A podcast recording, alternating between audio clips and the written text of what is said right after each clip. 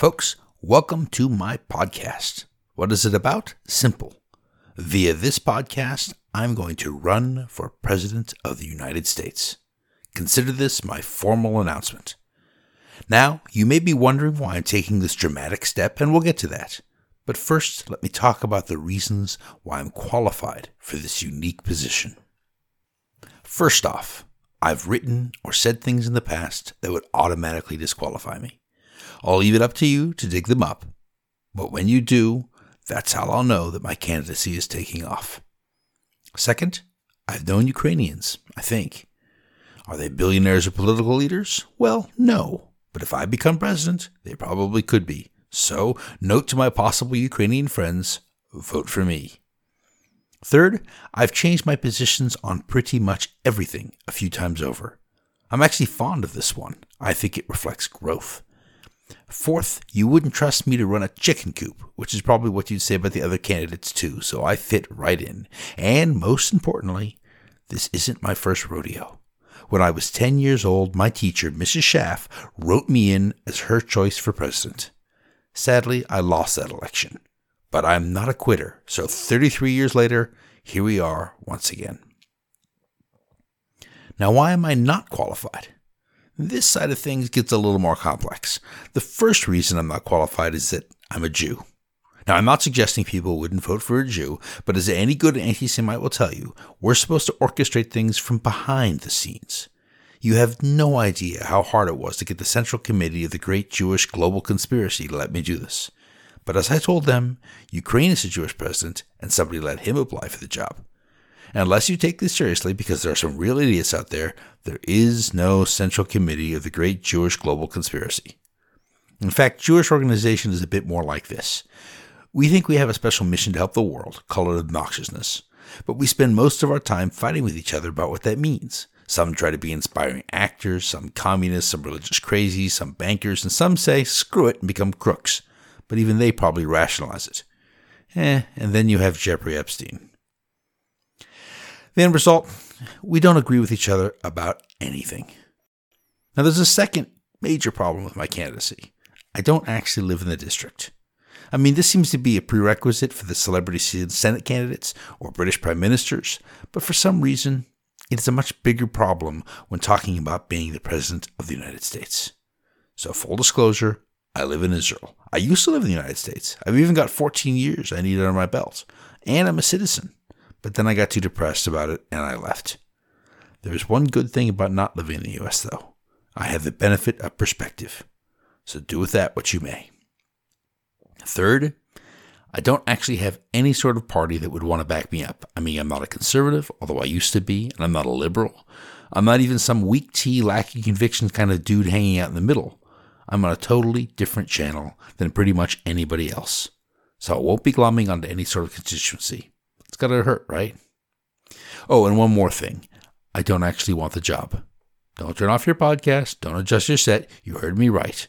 I mean, it'd be fun to be president, but not at the cost of exposing all the embarrassing or stupid things I've done, or my attempts at shady dealings with Ukrainian billionaires. All of this begs the question why am I running?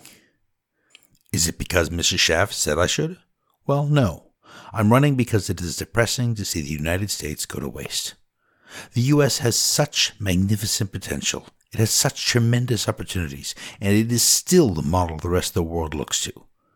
It is a broken model. Perhaps it has always been a broken model, but it would benefit all of mankind if it were to be fixed. And I think it can be. The problem is, the United States is sick. Everyone talks about polarization, but that is just a symptom. People polarize when they're desperately looking for answers, and they are looking for answers because there are problems underneath the surface. Great big problems. Some are structural, some are social, and a whole lot mix everything together. I'm not going to harp on this group or that group or blame these guys or those guys. That's not really my focus. I don't have a team. But I do want to share one basic statistic. Suicide rates in America have shot up 26% among men and 53% among women in the last 20 years, and it's even worse among young people. For 10 to 14 year old females, the rate is up 240%, and for males, it is up 74%. And among 15 to 24 year old females, it's up 93%, and males are up 35%. Something is really, really broken. This is shocking and terrifying and terrible, and it should be on the front page every day. But it isn't. One of the reasons it isn't is because suicide is complex. You can't point at any one thing and say, aha, that's why she did it. In fact, I believe we can't erase suicide. So I'm not looking at baseline suicide rates. Those vary widely by culture, even within the United States. For example, African Americans have a much lower suicide rate than white people, although their rate has also been rising. No, what interests me is the change in suicide rates. The rate has shot up, and that indicates a real problem. Now, some people blame the internet, the lack of real social connection, shaming, shallowness of relationships, all that kind of stuff. It's a great explanation. The only problem is the country I live in. I live in a highly connected country, in Israel, and the suicide rates here have plummeted over the last 20 years. So something else is going on, and I think it's something far more fundamental than the internet. I believe we are not giving our young people a purpose in life. We're telling them to be happy. We're telling them to seek happiness, but seeking your own happiness, seeking your own self actualization, is not the same thing as a purpose. It is not enough to live for. Purpose, a purpose greater than ourselves, is what makes us tick. And that's why I'm running. The world needs the United States to be a model, and Americans need purpose to live up to their own potential. So, what are we going to do on this podcast? Well, the answer is real simple. We're going to talk about what's going on in the world, and then I'm going to read you a story. Yes, a story. Not a funny story, but a serious story about a serious topic and then I'll talk about the story a bit and why I wrote it. And a few internet minutes later, I'll be the universally hated candidate who holds horrifyingly progressive and or retrograde views, depending on who you are. That is, if everything goes well. Before we get to all that, though, I want to raise one more important item of business. I haven't registered with the Federal Elections Commission. My understanding is that so long as I don't raise $5,000, or spend it probably, I don't have to. So that's my goal. Let's win this thing on $4,999 in total expenditure. So far, full disclosure, I'm at zero. Of course, if you want to go ahead and form a super PAC or two, or whatever they're called nowadays, and raise billions of dollars, go right ahead. Just don't involve me. I have a day job, and I'd like to keep it. But if you do enjoy my candidacy, share my candidacy.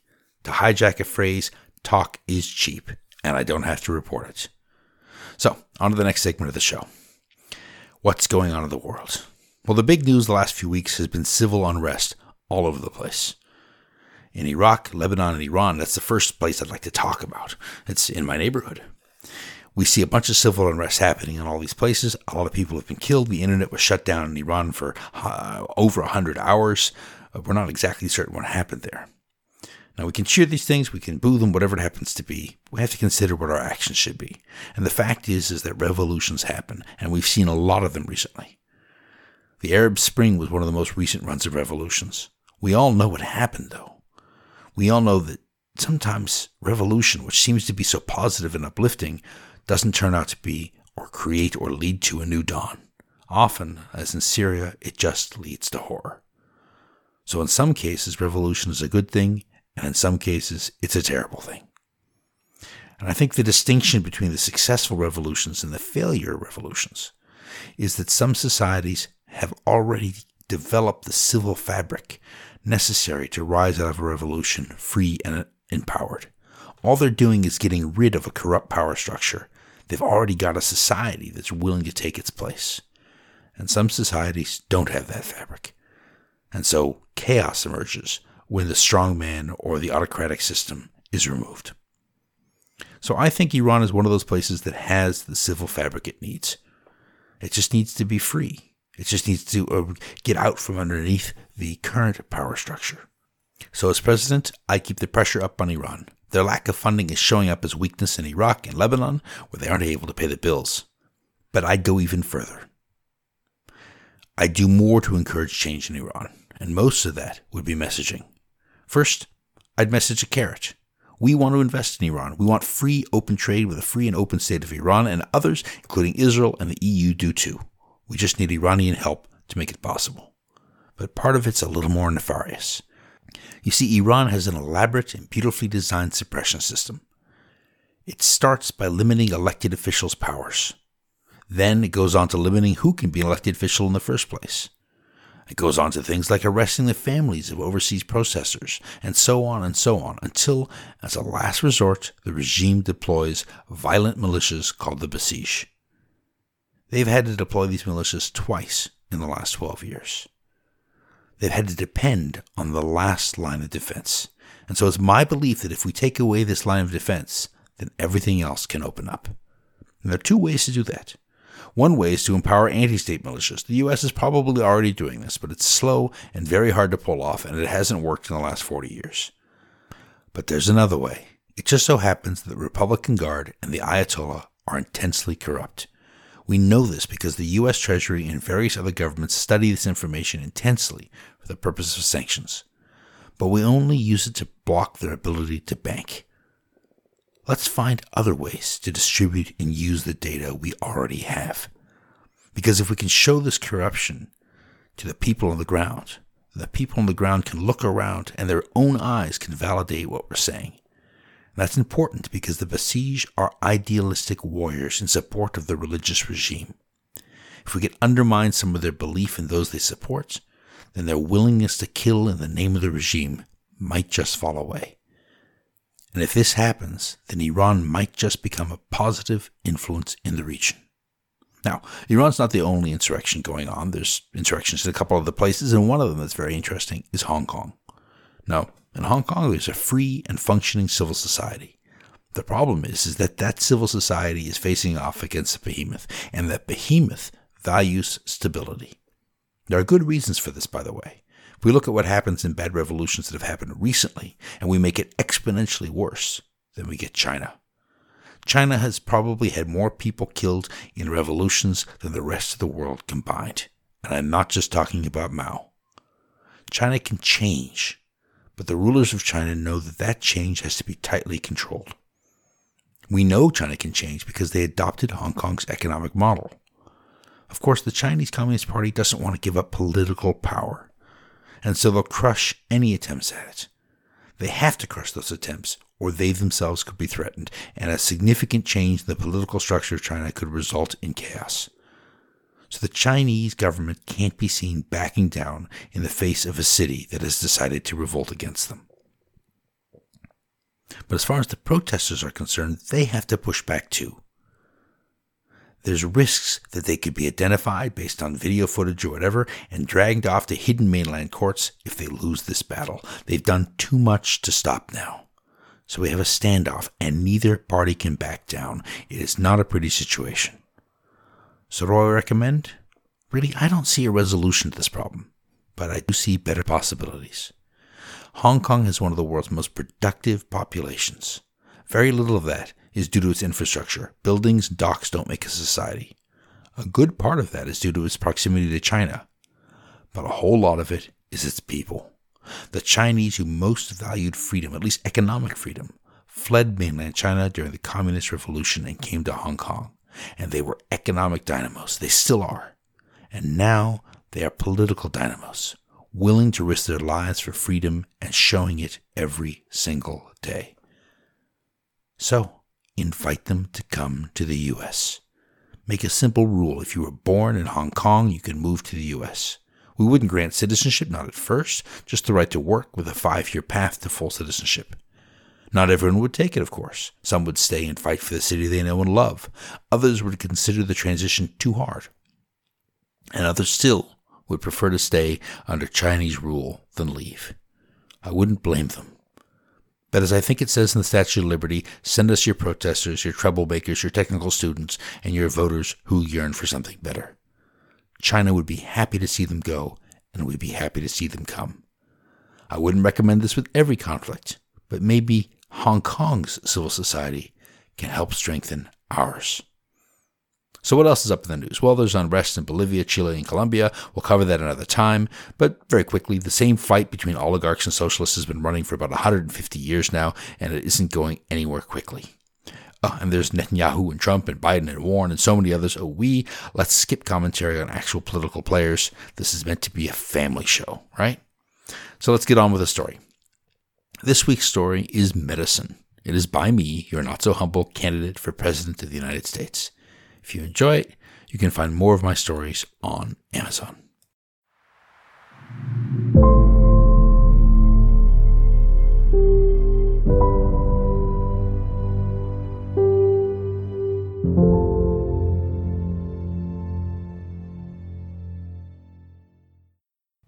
Medicine.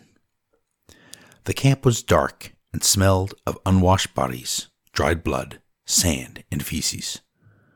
Over us, sparsely leaved trees hung, blotting out much of the night sky. A campfire flickered over our little community. All around the fire were children, their cold AK 47s resting tightly against their sleeping bodies. Nearby, I could just barely make out the sound of a small river flowing, cutting its way through the thin underbrush. I shouldn't have been awake. I wasn't supposed to be awake. But I couldn't manage to sleep. Once again, I couldn't manage to sleep. I just lay there, my eyes closed, pretending to sleep, pretending the horror had not overcome me. There were no guards watching us. I wasn't fooling anybody else. If anything, I was trying to fool myself.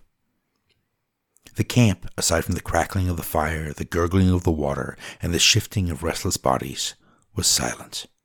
And then I heard something. I heard soft footsteps, the footsteps of an intruder, the footsteps of an enemy. I opened my eyes, grabbed my gun, and rose to my feet, and all around me, like zombies coming to life, other children did the same. We were ready for the enemy. We had no fear of the enemy. What could you possibly fear? If you sought death itself. We spread out, long practice yielding its benefits on this unlikely battlefield. Were these government troops coming to kill us? Our eyes and ears focused on the source of the sound, and slowly, incredibly, it became clear. There was no army. These were the footsteps of a single person. Who would approach our camp? Who would have the courage? We were feared and hated. We even feared and hated ourselves. As we waited, Curiosity rippled through our ranks. A few of us glanced nervously in other directions, long experience telling them to anticipate a trap. But then from the thin brush, a woman slowly emerged. She was dressed in a reed skirt and a thin brown cotton top. She had nothing in her hands and only a look of hope on her face. Nobody shot her. We just watched her fascinated, and then without fear or even defiance, she began to look at each of us in turn. Her eyes were yearning for something. I watched her with all the rest, stunned and confused. And then in a flash, I realized I knew her face. I knew the crazy, fearless, bull-headed woman who walked into our camp. She was my mother. And I knew in that instance that my worst nightmares had once again been given life. I was 10 years old when they came. There had been nothing special about my day. My father and I were standing knee deep on the banks of the lazy brown river. We had been working. In the distance, I could see the sporadic acacia trees, their vast canopies seeming like green clouds placed against the clear sky of the savannah. Nearby stood our village, a ramshackle collection of tiny brick walled homes covered with thatched roofs. It was surrounded by the sandy and clay like dirt that defined our world. That was the smell, that day and almost every other day clay and sand and the tepid life of the river. These were not fertile lands. In this place, only one useful crop survived cassava. The plant seemed like a reflection of our reality. Its roots are tough, coated with a thick and protective bark. It can take hold in unforgiving earth. It provides tremendous nourishment, giving us the energy that we need to survive. And it constantly threatens our lives. Cassava is not like other crops. Lurking within it is a poison. Eating the root raw can be enough to paralyze or even kill a man. And in times of drought, no preparation seems to make it safe. In our tiny village, three women and two children are victims of konzo. Their legs had been made useless by the poison within the cassava. That one plant represented the constant entwinement of our needs and our fears. Our village didn't plant the sweet varieties of cassava. Those required little preparation before they could safely be eaten. But they often needed better earth than we had. And when they did grow, they attracted thieves and bandits. They were a temptation to the desperate wanderers who roamed through the savannah. No, we planted bitter cassava. It was loaded with poison, but it discouraged thieves. Few would take the time necessary to safely prepare our crop. And that was why we were in the river. My father and I had knives and were cutting the bark from the roots and then slicing the roots themselves into small round slivers. Other children were arranging those pieces in the river, submerging them just upstream of a log that prevented them from being washed away. We would soak the cassava here for hours, and then we would withdraw it, grind it, and spread it on large flat mats. The sun would take the final step, its powerful glare, hopefully, leaching the poison from our food. My mother was not here. When my mother was in labor with me, she became very, very ill. Everybody in the city knew neither she nor I would survive the labor. The elders began to say prayers for the dying, and then on the river a small group appeared in a boat. When they got to the village, it was clear that they were a small traveling medical team. There was a doctor on their boat, as well as supplies, a few nurses, and a few guards. The doctor wanted to set up her temporary clinic before she began her work, but the villagers forced her into action, and the doctor saved my mother's life and mine. My mother would never have more children, but our lives had been spared, and they had been given purpose. My father saw the doctor's arrival as a miracle. He saw it as a sign, and he prophesied that I would grow up to be a doctor. My father had been a quiet, unassuming man, but he convinced the entire village of his vision. And so while other villages harvested cassava as they needed it, we planted and harvested far more than we needed. And while we planted, my mother traveled. She brought our cassava, processed into safe flour, looking to trade it for goods that she could eventually be traded for gold. She traveled often, despite the danger. She felt God had given her life for a reason, and so she was fearless in her dedication to my father's vision. Slowly but surely, we had gathered a small stockpile of gold. It was ten years of surplus, buried under my family's small hut. And like every other day, we were working so that I could eventually go to school. We were working so that I could become a doctor. A little girl saw it first, a small dust cloud in the distance and a few minutes later we could all see people walking, and then in terror and dread we came to realize who they were. They had a single all-terrain vehicle, and they had guns. They walked in a loose-fit group, and most of them were children. There was nothing we could do. We couldn't run fast enough to escape the all-terrain vehicle, and even with our small stockpile of gold, we lacked what was needed to survive. Like automatons, our little community gathered the cassava we'd been preparing and made its way out to the river. We were all there in the center of the village when the little army arrived. I remember every second of what happened next. Everybody was forced to kneel in the dirt, and then boys were selected, boys like me, and we were handed guns one by one, pistols. And then we were told to kill our own families. The first boy Akurungu refused. And as he watched, they killed his kneeling family, and then they shot him as well. They continued with the next boy, and tears in his eyes, he used the pistol on himself. And we all watched as the armed children in the little band killed his family too. I was next. I wanted to die with my family then, but my father looked up at me with his incredibly intense eyes, and he said, You are not meant to die today. I shook my head, refusing to believe what he was asking me to do. I knew the calculus. They were going to die. I was the variable. But I didn't want to live if I had killed them. My father gripped the end of the pistol and guided it to his own head.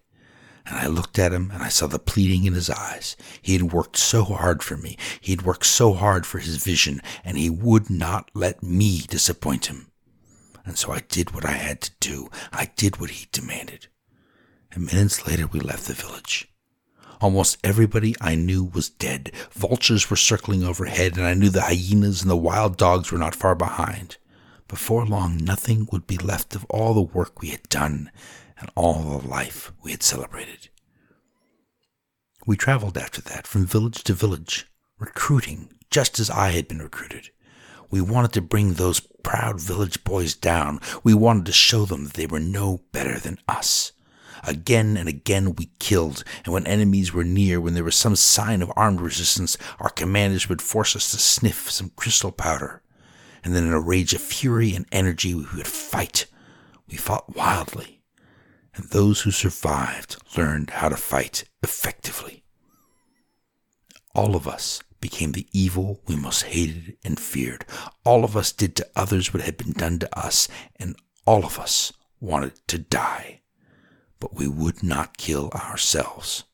Without exceptions, our families had died so that we could live. We would not debase their deaths with our own suicides. That was the only thread of decency that remained within us. I'd grown up in a village that celebrated hope it had been a village that celebrated me. It had been a village that wanted me to escape from it so that they could take pride in the work I would do. Now I was in a different place, and there was no escape. The world outside knew what we had done. We could never be accepted again, and if we tried to escape, then we would be tortured and killed by other children. We'd be brought low by those who lacked the courage to run. Over time, I learned our commanders had once been just like us. I guess that they, like I, had come to peace with their first great sin. They could not hate themselves for that, but they could and did hate themselves for what came afterwards. Every night we all shuffled restlessly in our camp. We were together, yet so far from one another. Scenes replayed in our minds individually, nightmares of the horrors we had inflicted. And every day we rose again, stealing and killing and recruiting as we had always done. As time passed, I grew to accept that my father had been wrong. Akurungu had been right. It would have been better to have died that day. My father had desired my life, but the price of my survival had been the lives of so many others and it was a price that was not worth paying. But day after day, we all paid it. Day after day, the price we paid grew and grew, and it inevitably became an investment. We clung to our own lives ever more fiercely, seeking to give some kind of meaning to the lives we had taken. Two years had passed. I had killed thousands, and we were a thousand miles from my home, and it seemed like my nightmare would never end. And then my mother walked into our camp. We all watched her, stunned by her bravery. And then she saw me, and her face lit up with unquenchable joy. She smiled broadly and said clearly, My boy, my dear, sweet boy. I looked back at her with hard eyes, trying to will her to run, there was no hope for me. There was no reason to love me. I was not the child who she had last seen. Somehow she had found me. Somehow she had tracked me down, and it could not end well. She was to join the ranks of my nightmares. Mamma, I said, you should not be here. I put every ounce of warning into my voice, and she answered simply, My boy, you are to be a doctor. It is time for you to leave. I couldn't imagine the insanity. How could I leave? How could she leave? Those old dreams were gone now. They'd been replaced by a new reality. Why had she come? I stared at her, and then I saw the look in my commander's eyes, and I knew what the order would be. I stepped forward towards my mother, and I raised my rifle, and she looked at me with no fear in her eyes. And then she looked at the camp, and then she said in a voice radiating with warmth and love, You all still have a home. We stared at her blankly, and then the first stirrings of hope began to whirl around the camp as tangible as the wind. You are all, she continued, still loved. It was then that I saw tears enter the eyes of those around me, even those of the commanders. Kill her, my commander said. His voice was shaky. He was holding on to reality that he did not want. My finger moved towards my trigger. My mother did not look at me then. She looked only at the others. And she said, With me, you can all have a second chance. I closed my eyes, not wanting to watch her die, and then I heard it. The sound of rifles dropping to the dirt. It spread furiously, and then it stopped. And I stared at her with shock and confusion, and then I lowered my own rifle to the ground. And nothing happened. In that moment, my mother, who could bear no more children, became mother to us all. My mother, my fearless mother, had found the bodies of the villagers when she'd returned. She'd understood what had happened. She'd dug up our little collection of gold, and then she'd set out in search of me, following our little band from village to village. Despite all the horrors she saw, her love never left her. She brought us from the bush unharmed and unarmed.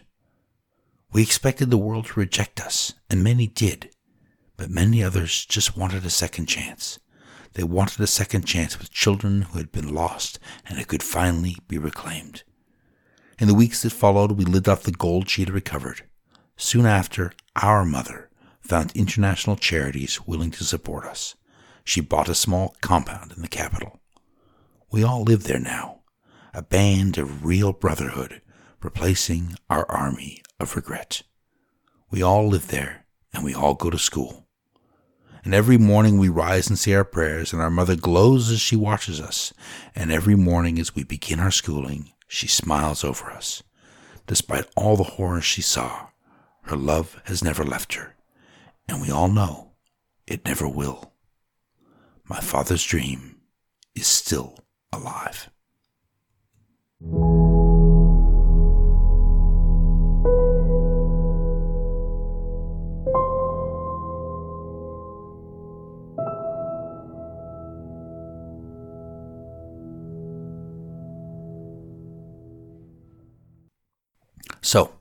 Why did I read this story? Well, earlier I talked about suicide. Suicide is an individual killing themselves. There are lots of reasons for it, but on some level there is pain and I believe there's often self hatred. This story is about self hatred. It is based on reality. The Lord's Resistance Army in Africa recruited in similar ways as the ones I've described in this story. It probably still does. An individual suicides by killing themselves, but a society suicides by no longer having children. The U.S. fertility rate, the fertility rate of the entire developed world, has plummeted in recent years. How can you hope to rescue either an individual or society? In this story, it is through love and through purpose. Just like an individual, a society has to be loved, and it has to have purpose in order to live a fulfilling existence. How does a society acquire love and purpose? Well, we'll get to that in a later episode. Although I will say that government policy is often only part of the answer. This is why being a candidate who can talk about anything can be more important than actually being the president, him or herself. But if you want a later episode, you are going to have to make it happen. Like any elected official, I need a mandate. So, if there are 30 listens to this podcast and 5 likes, then we'll keep going. If not, then maybe not. Show me the love and give me the opportunity, and let's see just how far our $4,999 of campaign spending will take us. Thank you.